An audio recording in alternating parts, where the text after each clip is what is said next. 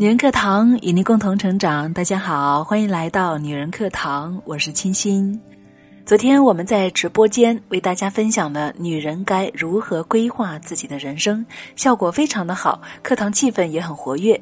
如果您没有及时进入到直播间听到课程的话，您可以再次的通过关注我们的微信公众号，从导航栏进入到直播课堂收听讲课的记录呢，我们将会永久的为您保存，您可以反复收听。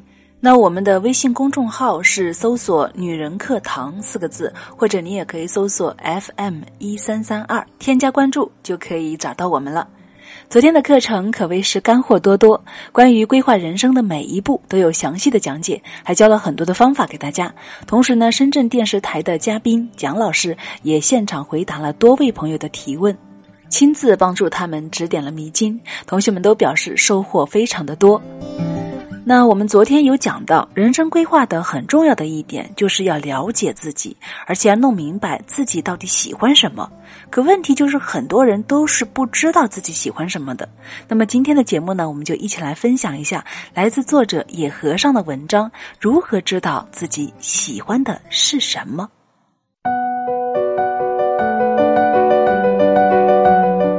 微信或者微博里经常会收到这样的留言。我不喜欢自己的工作，想要更换，但是却不知道自己喜欢什么，请问我该怎么办呢？大家都说要做自己喜欢的工作，爱自己喜欢的人，可是我却不知道自己喜欢什么，所以很迷茫。我变得越来越差了，我真的不知道该怎么办了。突然发现大学生活已经过半了，自己也没有考到什么证，学的专业也不是自己喜欢的。想抓紧学点东西，但是真的不知道自己喜欢什么，整天浑浑噩噩的，到底该怎么办呀？等等等等，以上这些问题呢，总结下来就是：我其实也很想努力奋斗的，但是却不知道自己喜欢什么，我不知道该怎么办。我们先来说一说，为什么你不知道自己喜欢什么？首先是因为你太听话了。我们来看一个故事，故事的主人公我们叫他做阿颖。阿颖出生在一个普通的家庭，父母是普通的工薪阶层。阿颖从小就很听话，偶尔呢过分的调皮，免不了吃两个巴掌。但是整体上，阿颖是个听话的孩子。后来上了学，有爸妈耳提面命，有老师严格管教。阿颖平稳生长，无风无浪。高考填志愿，爸妈说：“阿颖。”你选个能挣钱、有前景的专业吧。但是其实以后什么行业能挣钱、有前景，爸妈也说不清楚，阿颖自己也说不清楚。但是阿颖还是选择了爸妈建议的专业。后来毕业了，爸妈说：“阿颖啊，你找个离家近点的地方工作吧，就算不行，也至少在省内。”阿颖也犹豫，但还是选择了离家稍近的地方工作。工作没两年，爸妈又说：“阿颖啊，你也老大不小啦，该结婚了。”于是张罗着给你相亲。阿颖呢，起初也是抗拒的，但是后来也慢慢接受了，最后臣服。后来阿颖结婚了，生了小孩生活平静如和，缓缓流淌。只是夜深人静的时候，阿颖站在镜子前，看着镜子那张熟悉又陌生的脸，禁不住想问：“我是谁？阿颖是谁？阿颖是我们身边的路人甲，也可能他就是我们自己。我们或多或少的会从他的身上看见自己的影子。”只是阿颖太听话了，她听话到在每一次选择的关口都放弃了自己的选择权利，她听话到已经渐渐的远离了自我运行的轨道，而忘记了用独立思考来调整自己的运行，直到阿颖甚至已经忘记了自己到底是谁。如果一个人已经忘记了自己是谁，又怎么会知道自己真正的喜欢什么呢？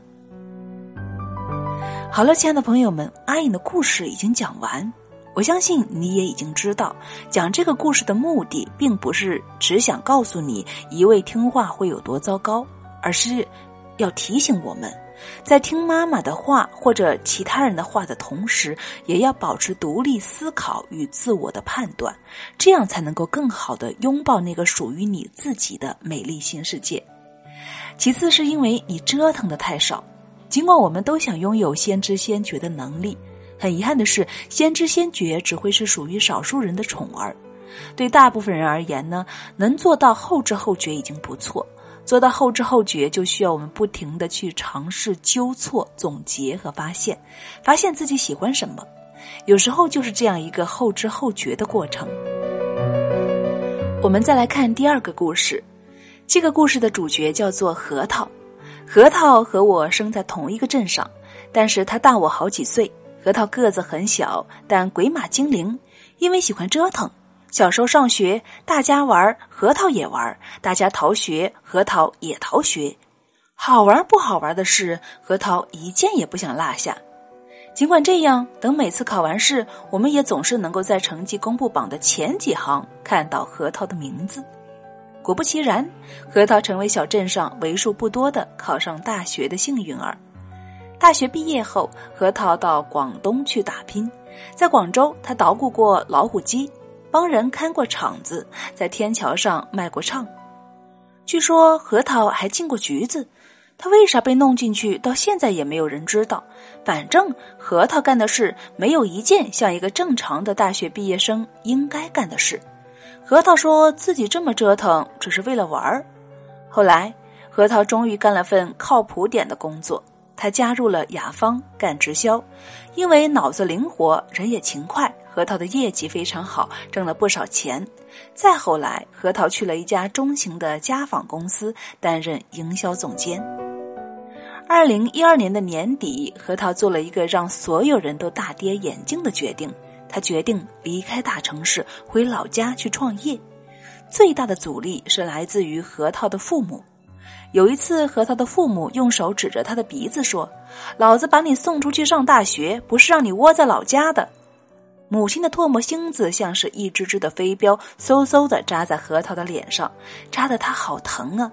核桃需要面对的还有身边人的议论。他们不明白，为啥堂堂一个大学生，放着大城市的工作不好好干，非要回到这个小地方来折腾个啥？因此难免说三道四。核桃不在意这些，他知道自己想要的是什么，他清楚自己喜欢的生活是什么样的。后来，核桃在家里办了一个小型的加工厂，生活过的是有滋有味儿。有一次回到老家。车还没有停住，就看到核桃戴着墨镜，开着一辆无比拉风的四轮摩托车呼啸而来。摩托车的后座坐着核桃的一双儿女，两个小家伙眼睛发亮，满脸的笑容，身上散发着一种与众不同的朝气和灿烂。在那一瞬间，我知道核桃并不是他们嘴里所说的 loser，因为核桃很幸福。核桃的故事其实并不励志。甚至还有点反传统，因为他没有像很多热血故事里的主角那样得到令人炫目的成功，终身光芒万丈。他只是选择回归平淡，钟情于自己真正喜欢的生活。我想说的是，如果你也像核桃一样大胆折腾过、尝试过、拼搏过，你还会疑惑自己真正喜欢的到底是什么吗？当然，也会有一些其他原因导致我们不知道自己喜欢什么，比如缺乏内在的直觉指引，缺乏外在的指导。我遇到过一些人，他们好像长了神奇的第三只眼睛，从小到大都非常清楚的知道自己想要什么、喜欢什么，因为他们具有非常良好的内在直觉的指引，而且那种直觉指引还非常准确。所以，对于他们来说，不用费什么力气就可以知道自己喜欢什么；而对于大部分人来说，需要大量的累积和练习，才有可能拥有这样敏锐的直觉指引。因而，这并没有什么可复制性。另外，外在指导想要对一个人有效，需要以他自身的内在觉醒作为前提，因为没有谁可以叫醒一个不愿意醒来的人。而那些真正醒着的人，总会有办法去找到适合自己的外在指导。接下来，我们就来说一说如何知道我们喜欢的是什么。首先，根据你的时间分配来判断你喜欢什么，你喜欢什么就会把时间花在哪儿。所以，简单统计一下你的业余时间分配情况，看一下你在什么事情上花的时间是最多的，它有可能就是你所喜欢的。有个朋友说，我很喜欢弹钢琴，可是我从来不愿意在这上面花时间呢。好吧，那是你不喜欢，你只是假装喜欢而已。还有个朋友说，我感觉自己喜欢读书，结果一对比时间，统计结果。我发现我更多的时间用在了玩游戏上，好吧，你只是感觉自己喜欢读书，但实际上你更喜欢的是玩游戏。感觉有时候会欺骗你，但时间的眼睛是雪亮的。当然，时间耗费情况并不能够成为判断你喜欢与否的唯一指标，还要看在耗时最多的事情上面，你能否找到沉浸感。简单的来说，沉浸感就是说你在干那件事情的时候容易忘记时间，并且沉浸其中。有个做微信运营的朋友说，有时他为了找到一张适合精致的配图，会花上两三个小时去找图。其实那个过程很枯燥，但是他很享受。除了沉浸感以外呢，真正的喜欢还需要能够持续的投入。很多人都说喜欢写日记，但是大部分人都是三天打鱼两天晒网。真正能够坚持天天写的，往往是极少数的。他们能够做到持续投入，并且最终坚持，因为他们是真的喜欢。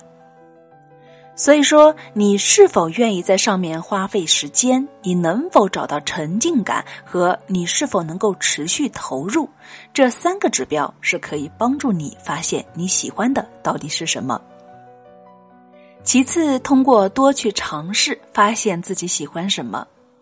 蔡康永曾经发过一条微博，他说：“十五岁时觉得游泳难，放弃了游泳。”到十八岁时，遇到一个你喜欢的人约你去游泳，你只好说“我不会耶”。十八岁时觉得英文很难，所以放弃了英文。二十八岁时出现一个很棒但要会英文的工作，你只好说“我不会耶”。人生前期越嫌麻烦，越懒得学。后来就越可能错过让你动心的人和事，错过新风景。你始终蜷缩在一个小角落，觉得这个难那个难，结果这个不敢尝试，那个不敢尝试，这都会使你无法看见一个更大的世界和更完整的自己。你喜欢什么？有时候不是你坐在那儿想出来的，而是要迈开双脚去试出来的。喜欢打篮球，那就去打呀；喜欢写作，那就去写喽。试过以后觉得不喜欢，就去试试其他的嘛。反正，在尝试的过程中，你已经锻炼了身体和文笔，又不会损失什么。只有你跳进一个更大的世界里面去拼、去闯、去尝试、去哭、去笑、去呐喊，你才会不断的发现自己更多的可能性。你也终将知道自己到底喜欢的是什么。说个不太好听的比喻，就算是有一坨无人理会的垃圾，也会有几只苍蝇专门为它而来。你那么美好，要相信世界上总会有些令你心动的东西为你而备呢。接着，我们要保持独立的思考，培养独立思考的习惯，可以借鉴以下的方法。首先，面对繁杂的信息，不要纯粹的单向接收，而要多问几个为什么。怎么做？还有什么？举个例子，你在朋友圈看到一篇超级的爆文，你除了转发、点赞、评论和打赏以外，你还可以问一下：为什么这篇文章会得到那么多人的共鸣呢？他写出了大家的什么痛点？还是如果我处于文章提到的情况，我会怎么做？除了文章提到的情况，还有哪些情况是这篇文章所不能够涵盖的呢？甚至于和它完全相悖的呢？当然，你也可以思考的问题远远不止这些。你可以根据自己的需要选择不同的角度，对信息进行咀嚼。被正确咀嚼过的信息，它才是真正属于你的，也终将滋养你。其次，要丰富你的知识结构。更准确的来说，这一点应该是优化思考模式。但是思考模式较为抽象，优化起来也更为长期，并非三言两语可以说清楚。因此，更改为更为直观的知识结构。丰富知识结构，简单来说就是多学一点好玩的知识，多接触一点好玩的事情。搞数学的就可以学点美学，搞文学的也可以学学绘画，搞 IT 的可以尝试一下写诗呀。他们未必对你有用，但一定得好玩儿。他们未必会直接给你答案，但会让你在思考问题时拥有更多新的角度。慢慢的，你可以起到优化思维模式的作用。最后，不管你最终喜欢什么，先喜欢上你自己的生活。如果你努力过以后，发现还是搞不清楚自己喜欢什么，那请你先喜欢上自己的生活。我始终固执的认为，生活是治愈一切问题的最好解药。你好好的挣钱，你好好的吃饭，你好好的睡觉，你好好的健身，你好好的照顾身边人，你好好的生活，你努力变得更好。这样，那些原本无解的问题也会变得答案渐显。因为生活不会辜负那些认真对待他的人。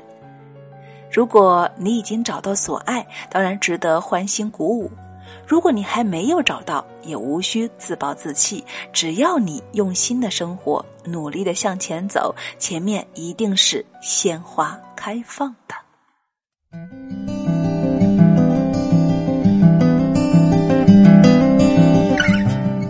好了，亲爱的朋友们，节目就分享完了。关于寻找自己喜欢什么的这个过程，我其实也蛮有心得的。最开始我也不知道自己喜欢什么，每天都是有工作需求才会去做的一些事情。